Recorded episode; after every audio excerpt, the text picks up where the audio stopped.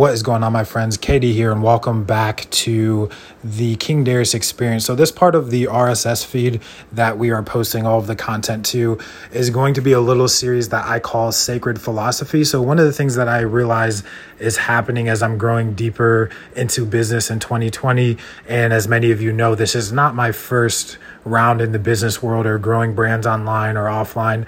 Um, so I'm somewhat experienced, but still green in many areas, um, which is why ultimately those businesses were either, you know, shut down or failed in those moments in time.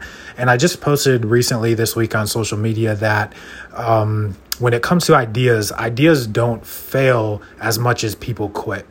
And this idea that there's always something more that we have to achieve and something more that we have to accomplish is what I believe plagues our world. It plagues the generation that I am in, which is millennials. It plagues the generation my children are in, which is Gen Z, the the generation we came from. It plagues us wanting to be more than what we are. You know, it's a. I always view things very much in a way where it's like if you rewind a thousand years, if you rewind 2,000 years, and if you start adding the word thousand to years, you go back to times where decision making was a lot more binary. You're winning, you're not. You own the kingdom, you don't. You own the land, you don't. You have crops, you don't. You have troops, you don't. You're married in the family, you're not. You're a prince, king, queen, you know, any of those things, or you're not. And I think that this sort of like survival kingdom uh, slash um, primal way of thinking, right? In a very archaic way, almost is a sobering way to bring where we are at in America and where we're at in the state of this world out from under whatever the heck you want to call this blanket of chaos. It's people realizing what they're chasing and why they're chasing it because to have a stance on anything but not know your reason why is negligent it's ignorant. And ignorance isn't a word that is initially intended for you know derogatory purposes but a lot of people use it as that. I use it more so of yeah there's cases where i'm ignorant too. Like i said in the beginning of this this philosophy session it's like I am green in many areas in business, and it's the cause of many of my downfalls and my pitfalls, but I'm aware of those things. And I don't base my current existence nor my efforts or my behaviors off of my inadequacies and my flaws as a human, which is wanting more than I have right now, which is desiring to be something I'm not and desiring to be somewhere I currently don't stand. So, one of the greatest gifts that my first business mentor i don't know if I'll, I'll, ever have the chance to you know say this to him too because i've used this as an example so many years in a row and, and and so many different series of content that i've done. But one of my first business mentors told me that your head needs to be where your feet are. And his whole premise of that was in life unless you want a whole life full of half-baked moments where you have divided attention and the lack of excellence in any one area if, if that's the life you're after, then allow your thoughts and your mind to wander wherever you are, regardless of what you're doing. Your, your mind can just wander. But if you want to be focused, if you want to be excellent, if you want sales to grow, if you want customers to be successful, if you want ideas to get off the ground, then your head needs to be where your feet are. Because if you've chosen for your feet to go somewhere, because nobody can make you do that, you know, short of you being incarcerated or, you know, murdered or something like that, nobody can make your feet go somewhere you don't want them to go physically.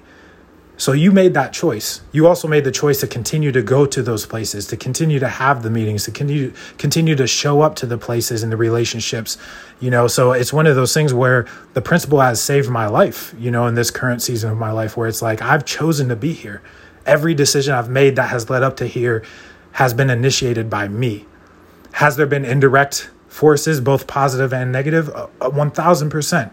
But it's just like nature that's not the all encompassing reality. The reality is I'm still just a tree. I'm still just a human. I'm still just a living living organism having a biological experience if you will or a spiritual being and everybody has a different belief system on that and and that's not up for debate what is up for debate is why are you doing what you're doing why are you waking up and choosing for your feet to be where they are and not allowing your mind and your heart to fully be there with it I think this is one of those factors where if we could figure this out, if a certain section or percentage of creators could figure this out, we could usher in an entire new era of how creation and business should operate in tandem with each other.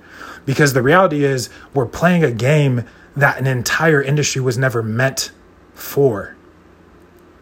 A thousand years ago, we weren't comparing the sizes of farms to take care of our family. We were doing that if you wanted to be a conqueror, if you wanted to be, you know, a general, if you wanted to be a king, an emperor, somebody who conquered other places and had them added to your kingdom. That's what you did, right? But when it comes down to taking care of your family, that's a completely different story. We have basic human needs. So I think because technology has advanced, because communication channels have have advanced over the years and exponentially as technology you know gets more intelligent, has skewed our our why and our purpose for the business world even existing to where we're playing a game that's built on a system that's fickle in the first place because again flawed humans built it. So there was an interesting conversation between jack ma who is the founder ceo of alibaba and uh, elon musk as you all know.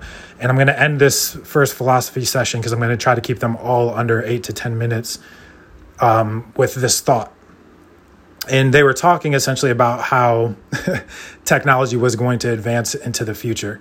Elon's Elon Musk's stance was it's going to get exponentially faster, smarter, quicker, better than human, better than anything biological, and if we don't learn to control it, interact with it, it's going to take over.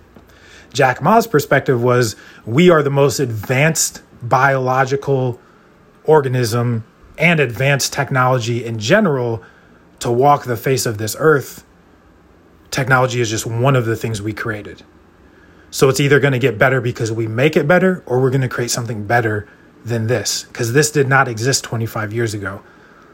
So we've built entire infrastructures, entire businesses, entire ways of life, entire entire cultures based off of something that we hold in our hand. And if you really think about it, it's not that much different than a thousand years ago.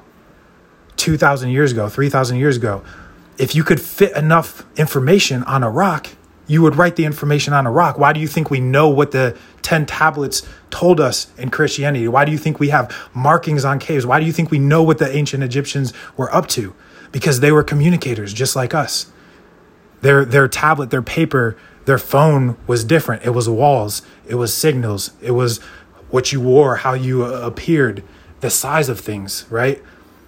So I think one of the things that can help us as a generation of creators, a multi tiered generation of creators, is to go back to the reason why we are creating in the first place. And if we can figure out why we are creating in the first place, then our head, our heart, and our feet will always be aligned.